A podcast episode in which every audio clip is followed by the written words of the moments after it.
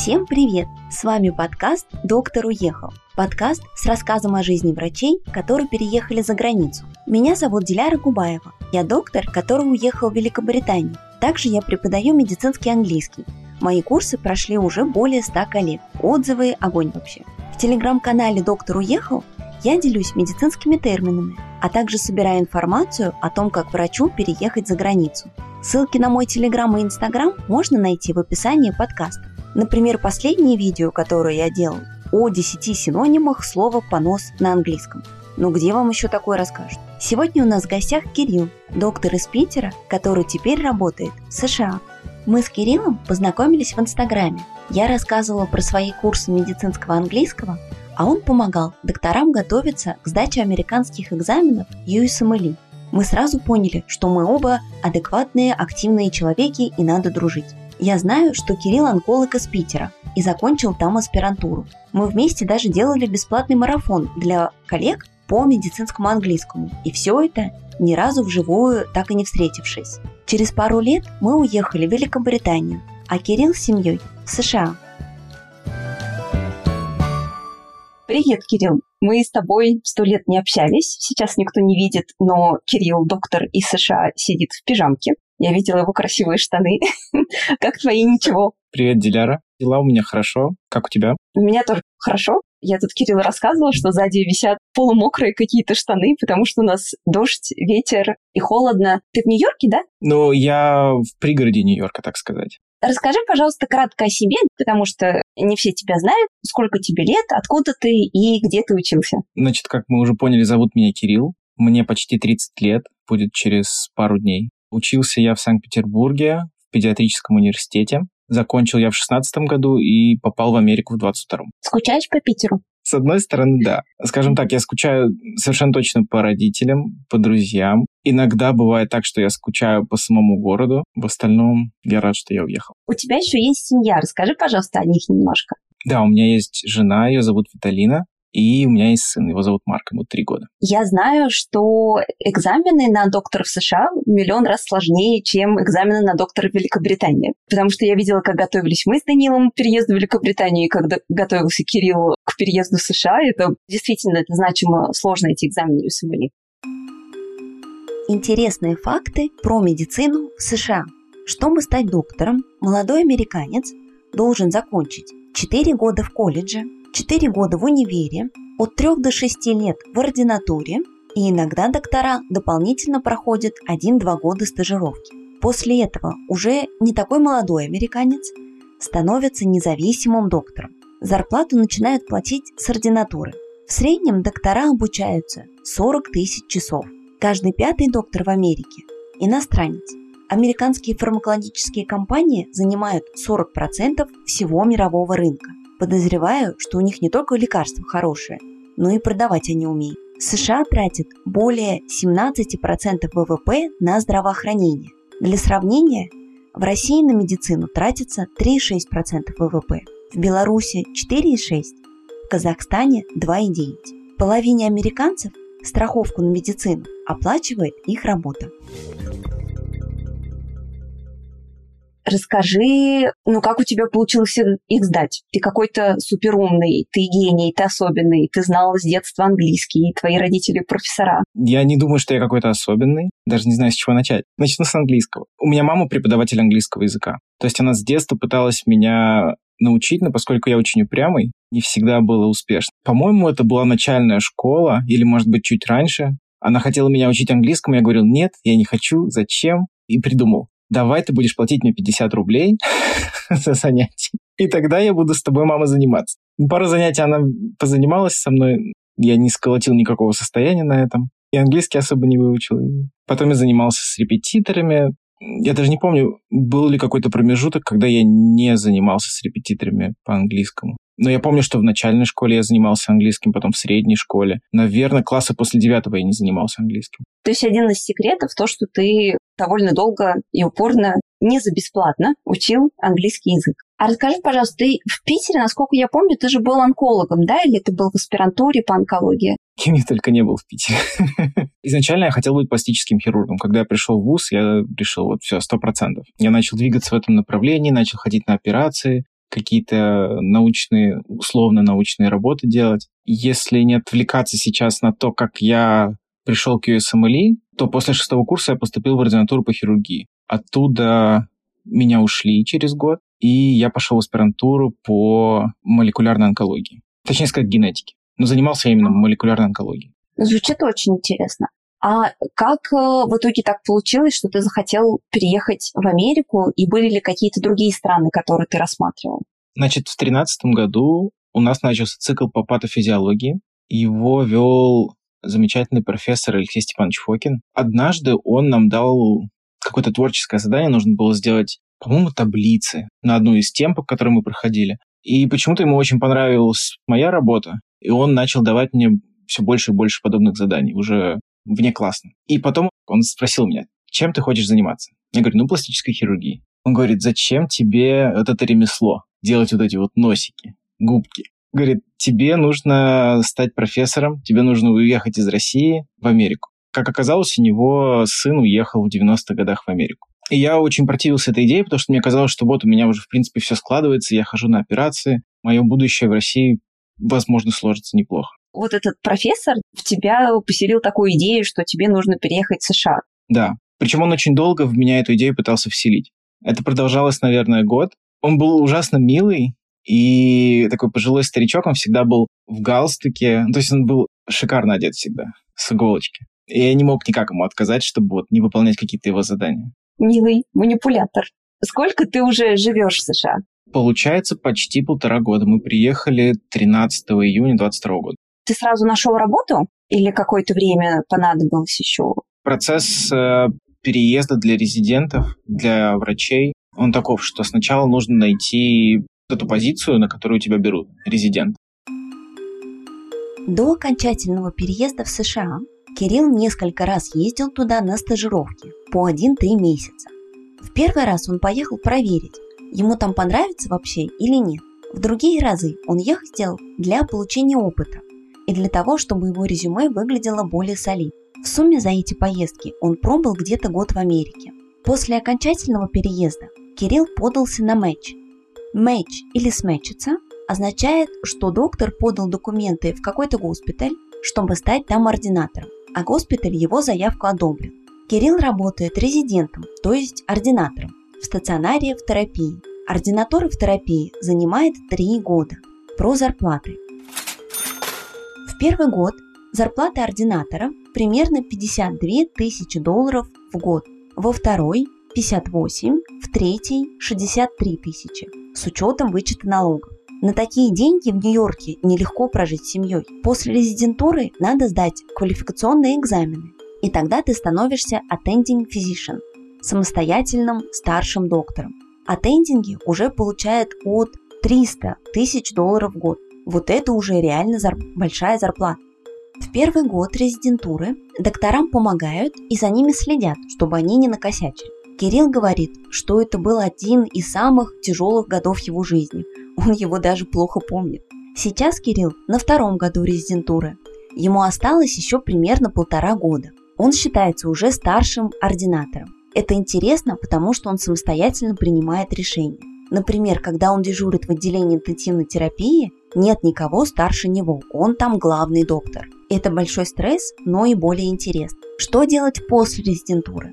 Либо можно сдать экзамены и стать старшим доктором attending в стационаре как терапевт, например. Работу старшим доктором в госпитале должно быть найти несложно. Много вакансий вне крупных городов.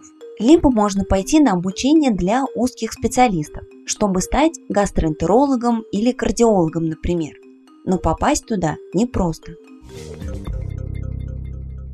Иначе это называется смачиться. Этот матч, ты к нему готовишься, сдаешь все экзамены, собираешь все необходимые документы, потом рассылаешь свои заявки по разным программам резидентуры, они тебя интервьюируют, и потом в марте всем высылают результаты. Это как-то раз в год проходит, да? Да, это ежегодно. То есть нужно успеть к этому моменту сдать все экзамены, сделать резюме, отослать все больницы, которые ты хочешь, а потом больница решает, насколько она хочет, чтобы ты к ним приехал работать. Да, совершенно верно. Прости, а местные доктора точно так же они справляются? И какие шансы у доктора не из Америки получить эту должность? Да, процесс унифицирован для всех. Мы, по сути, сдаем все одинаковые экзамены. Американский студент сдает USMLE, и также все иностранцы сдают USMLE, все те же самые экзамены. Насчет шансов, естественно, у тех, у кого есть гражданство здесь, им намного проще, потому что не все программы готовы заниматься вот этим визовым вопросом. Естественно, я это прекрасно понимаю, все хотят иметь именно своих граждан у себя, чтобы не было вопросов того же акцента. В принципе, все три года я называюсь резидент, но условно первый год это интерн, а второй и третий год это senior resident. То есть я сейчас второй год, соответственно, я senior resident. А ты платишь за это обучение, за то, что ты в резидентуре, или тебе платят зарплату? Нет, к счастью, мне платят зарплату. Я просто уточняю, потому что меня многие спрашивают, вы же переехали в Великобританию, мол, вы же еще и платите за то, что вы докторант? Такая, нет. Ну да, это сложно представить, потому что в России ты должен платить. Как отличается общение с пациентами в России и с пациентами в США? Тут совсем другой подход к пациенту. То есть если в России это такой paternalistic, ты врач, значит, ты лучше знаешь, и ты решаешь за пациента, то здесь ты, в общем-то, рассказываешь пациенту, какие есть опции, и вы вместе решаете, что вы будете делать. Намного более уважительно, я бы сказал. А есть что-то, к чему сложно привыкнуть в работе, что вот что-то не так, как у нас в России, и ты такой, да блин. Наверное, множество акцентов. Иногда очень сложно понимать людей. Поначалу я думал, что что-то со мной не так. Мой английский, конечно, не идеальный, но это тоже нужно сделать поправку. Но если я, например, работал со студентом американцем, и мы смотрели какого-то пациента, и я чего-то не понимал, После того, как мы посмотрели его, я спрашивал этого студента, слушай, а ты понимал все, что он говорит? Он такой, не. Я ничего не понимал. А откуда эти пациенты, которых ты не понимаешь? Это местные или это какие-то иностранные акценты? Это могут быть даже местные, но чаще всего это приезжие из... Первое, что приходит на ум, Ямайка. blouse and skirt is your brother Rasta Francis. And right now we're there in a Coventry right now. We are doing the Can You Speak Jamaican Challenge. And right now we want to find out can people in a Coventry speak the original patois. You understand? Да, у них не все можно понять. Обычно вот выходцы из африканских стран их сложнее всего понимать, наверное. Иногда с индусами очень по-разному тоже бывает. Иногда их очень легко понимать. Да, иногда они очень быстро говорят, и не успеваешь просто. Ты можешь сказать, какие у тебя были вот страхи, когда ты впервые пошел на первую работу? Ну, самый большой страх у меня был, наверное, связан с английским, что я чего-то не буду понимать, и в результате этого я могу принести кому-то какой-то ущерб. В худшем случае убить кого-то. Ужасно страшно было отвечать на телефонные звонки. Почему-то по телефону сложнее понять, что от тебя хотят. В принципе, через три месяца, наверное, работы этот страх ушел. То есть сейчас все равно даже когда есть какие-то проблемы, но ты себя чувствуешь более уверенно. И ты никого не убил. Никого еще не убил. Тьфу-тьфу-тьфу. Сейчас я спокоен, как удав, практически во всех ситуациях. Пациенты как относятся к тому, что у тебя есть акцент? Они как-то положительно, отрицательно спрашивают тебя, откуда ты, пытаются угадать? Во-первых, поскольку это Америка, здесь все привычны к тому, что у людей есть акценты, то население, с которым мы работаем, именно вот в этом районе, оно очень разношерстное. То есть у нас очень много испанцев, с ними я вообще говорю с помощью переводчика только. Да, наверное, 50% моих пациентов, они испаноговорящие, причем они не говорят по-английски.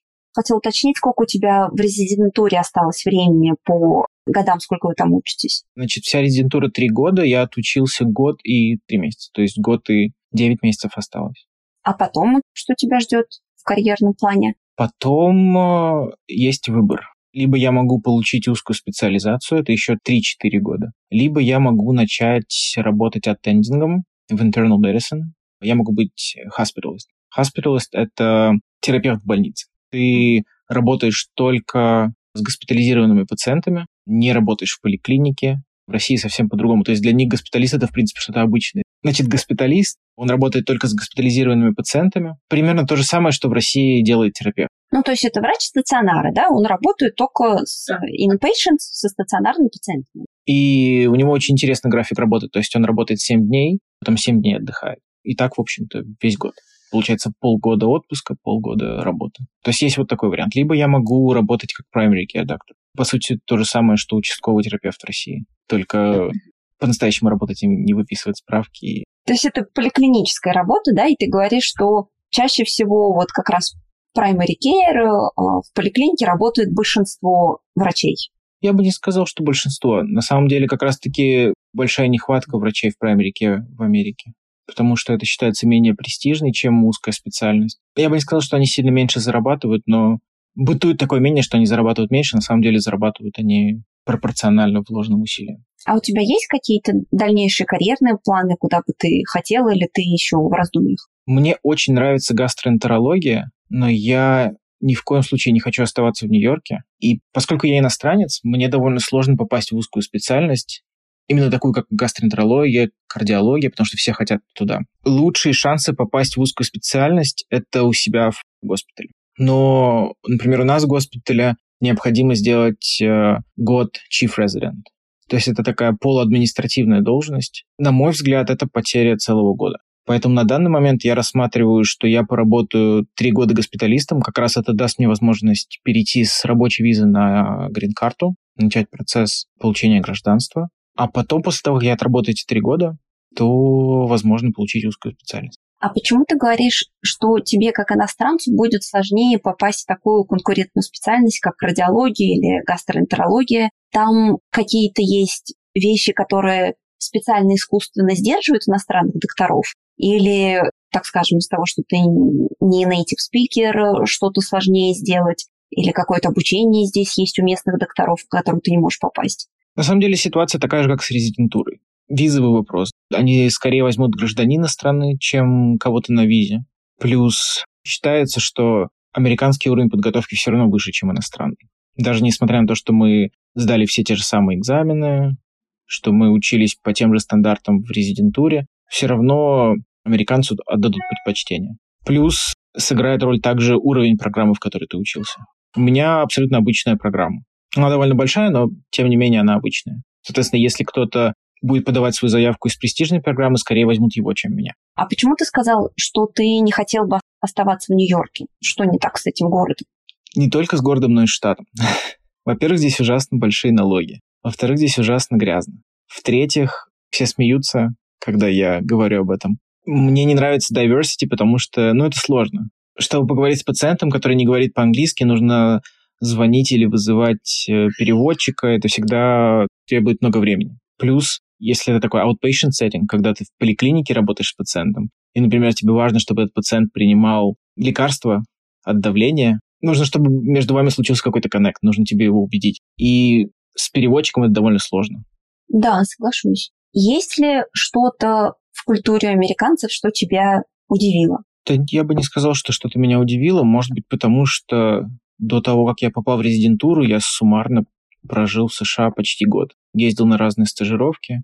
Но в целом я не думаю, что даже раньше меня что-то удивляло. Наверное, все-таки есть одна вещь. В США сложно, на мой взгляд, остаться одному. То есть, несмотря на то, что говорят, что здесь сложно найти друзей, они все настолько открыты, готовы общаться, вместе как-то развлекаться.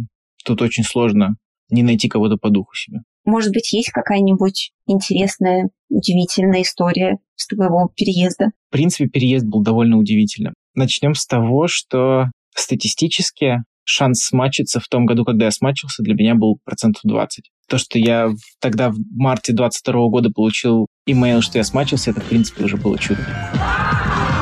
Плюс тогда мы находились в Казахстане, и из-за того, что логистика, в принципе, усложнилась, из Казахстана мы сначала улетели в Дубай, потом в Сербию, чтобы получить визу, только потом в США. У нас было куча вещей с собой.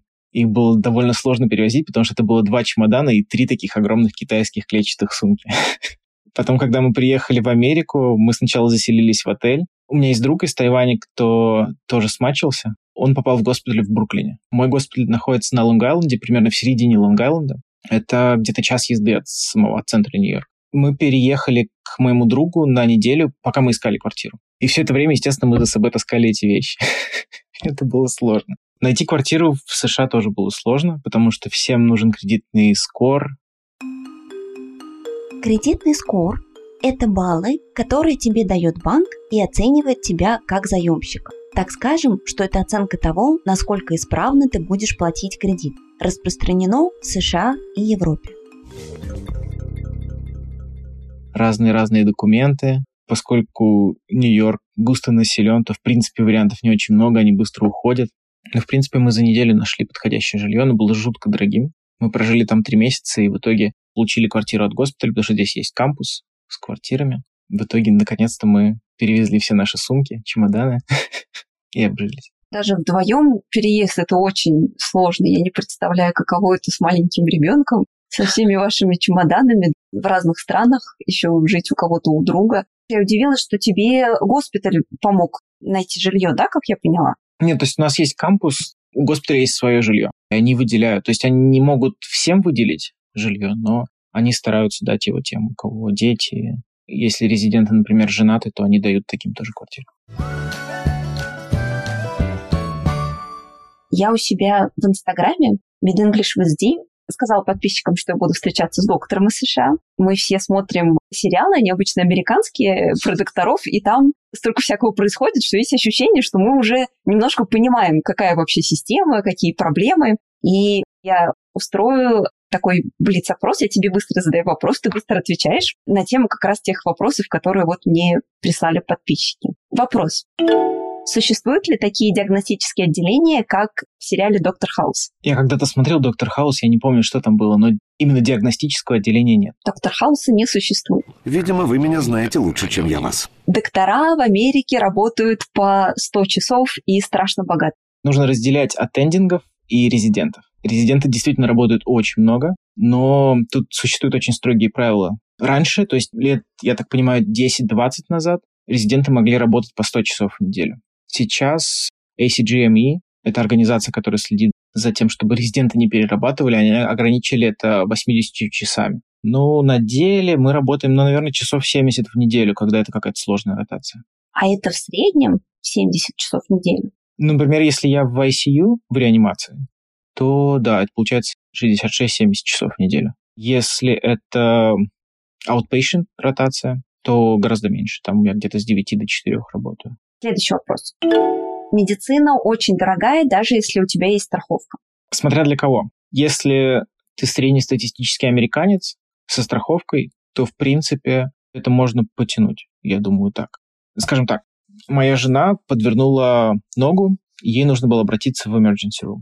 Этот визит в emergency room, где сделали X-ray, ее посмотрел доктор, стоил 100 долларов со страховкой. Потом мы сделали МРТ ей, также она сходила к primary care для того, чтобы получить направление на МРТ.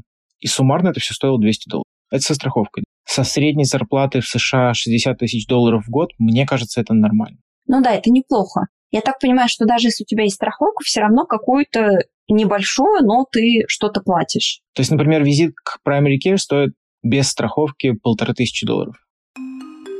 Primary care – это первичная медицинская помощь. Скорее всего, это будет осмотр участкового терапевта. Я это узнал, потому что сначала они прислали нам письмо, что страховая не покрывает этот визит. В итоге мы должны были заплатить за праймерики только 50 долларов. Хорошо, все обошлось. Вопрос. Без страховки можно умереть от болезни или от нищеты после оплаты всех медицинских счетов? Без страховки можно получить отличную медицинскую помощь и потом просто не заплатить за нее. Ординаторы особо и не знают и не проверяют, есть ли у пациента страховка. Всех лечат по одинаковым стандартам. Обычно вопросом оплаты занимается отдельный отдел. А люди старше 65 получают медпомощь за счет государства. Это система Medicare. Я спросила, настолько строго страховые смотрят за выполнением протоколов. Кирилл сказал, что врачи легко могут отклониться от протокола при необходимости. Это не надо как-то специально согласовывать.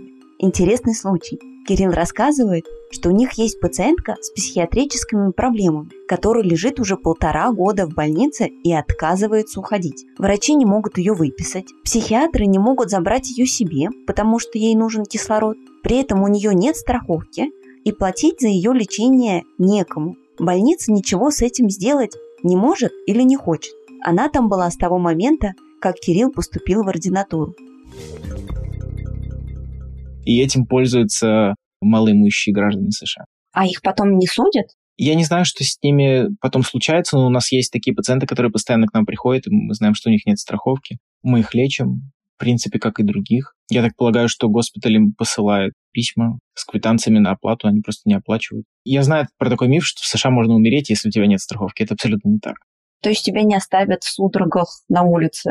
Нет, абсолютно нет. Причем, если кто-то упадет на улице, я думаю, что приедет одна скорая, много полиции. Обычно они любят устраивать такие шоу. Хорошо, это приятно знать. А есть ли какие-то льготные препараты, например, э, инсулин? Есть дешевый инсулин. Я знаю, что когда я выписываю рецепт, я могу указать там специальную информацию, по которой будет дана какая-то скидка там процентов 20. Если я не ошибаюсь, трехмесячный supply инсулина, long-acting and short-acting, длинного действия, короткого действия, будет стоить примерно 100 долларов. Может быть, чуть меньше. Но это не очень страшно. Если пациент скончался во время операции, семья все равно платит э, всю сумму за медицинские услуги. Я думаю, что да.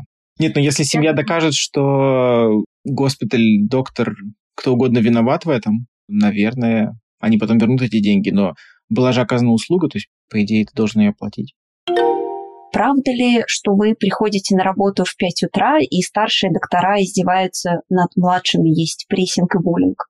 В нашей программе нет прессинга и буллинга. Но это существует совершенно точно. Хирурги обычно приходят пораньше, они приходят часов в 6, мы приходим где-то к 7, если это inpatient ротация. А во сколько ты уходишь? Все также зависит от ротации. Если я интерн в ICU, то я работаю с 7 утра до 7 вечера. ICU – это Intensive Care Unit – отделение интенсивной терапии. Если я синер в ICU, то у меня также появляются 24-часовые э, дежурства. То есть я работаю, прихожу в 7 утра, и на следующий день я ухожу там около 8-9 утра. Это называется call. Также есть обычные дни, они называются swing, когда ты приходишь к 7 утра и уходишь ну, в районе 3-4-5 часов.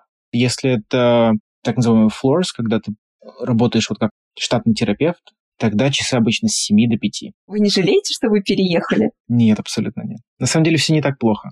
Я имею в виду с рабочими часами. А что тебе нравится в работе? В работе, в принципе, мне нравится все. Есть очень много каких-то мелочей, которые не нравятся, но в целом мне нравится все. Больше всего Кириллу нравится в работе это самостоятельность. Он сам решает, кого и как лечить. Устанавливает центральный катетер, делает УЗИ и другие процедуры. Кирилл говорит, что никто специально их не учит и не проверяет, умеют ли они делать УЗИ. Если ты пришел в резидентуру и не умеешь, Тебя научат другие ординаторы, и в следующий раз ты уже будешь делать сам. УЗИсты в больнице есть днем, но если это ночь и дежурство, то выкарабкивайся сам. Кирилл подчеркивает, что ординаторы очень многое узнают друг от друга и помогают. Есть ли какое-то свободное время на семью, хобби, куда-то съездить в другой штат, посмотреть с женой и ребенком? Опять же, все зависит от ротации. То есть обычно мой график построен так. Каждую пятую неделю у меня поликлиника, outpatient. И у меня там два дня выходных. Оставшиеся четыре недели обычно это один выходной в неделю. Но, опять же, зависит от ротации. Если это что-то простое, например, нефрология какая-нибудь, то тогда я работаю где-то с 9 до 4, и у меня довольно много свободного времени. Плюс у меня один-два выходных, суббота-воскресенье. Если это ICU, то я застрял в ICU на две недели. Плюс есть еще ночные, например, э, ротации, когда ты на этот митинг. На этот митинг это ты принимаешь пациентов из emergency room, из приемного покоя на floors, в терапевтическое отделение. И ты работаешь пять ночей подряд. Ну или, допустим, там несколько ночей подряд, потом тебе дается выходной. А есть ли какие-то советы, которые ты можешь дать человеку, который в США оказался в роли пациента? Для начала нужно понять, хотите вы остаться в США, или вы приехали туристом, вам не понравилось, и вы уедете и никогда не вернетесь. В таком случае вы можете получить любую операцию по степени необходимости и не оплатить ее и уехать. Класс. Хороший совет, спасибо. Если вы хотите остаться, конечно, тогда придется платить по счетам, и тогда обязательно иметь страховку из своей страны, чтобы она покрыла это все. Потому что, как я сказал, визит к Primary Care, он стоит довольно-таки дорого, без страховки. А что ты хотел бы сказать докторам, которые планируют переезд в США? Не сдавайтесь, это того стоит. У вас получилось завести друзей или, как говорят, стать своими? У меня есть несколько приятелей, но дело в том, что все свободное время я провожу с семьей. И не то, чтобы я сильно заинтересован в поиске друзей. Мне кажется, что если бы я хотел, да, я бы, наверное, обзавелся бы. А на каком языке ребенок разговаривает и будет разговаривать? Сейчас на русском, и мы сознательно старались его огораживать. И, в принципе, продолжаем огораживать его от английского, чтобы он сохранил русский как можно дольше, потому что как только он пойдет в школу, английский станет для него основным языком. И совершенно точно потом он будет думать и говорить на английском. Я так себе представляю, что на начальных этапах действительно, как ты сказал, зарплата небольшая. Нью-Йорк очень дорогой город, и плюс у тебя супруга, которая не работает, и маленький ребенок. Как вообще все это сочетать? И ты так радостно всем сказал, не сдавайтесь, все, кто хотят сюда приехать. Но звучит вообще жутко со всеми этими сменами. Семью ты практически не видишь, друзей времени нету. Денег действительно не хватает, но в плане еды я бы не сказал, что мы в чем-то себе отказываем. Большая статья расходов – это, например, садик. То есть мы платим 800 долларов в месяц для того, чтобы наш ребенок ходил туда два дня в неделю. Но, к счастью, у нас есть жилье, которое мы сдаем, оно покрывает ровно эту сумму на садик. То есть если бы у нас не было этого, то садика бы у нас тоже, получается, не было. Вот эти деньги, которые получает резидент, это, в принципе, средняя зарплата в США.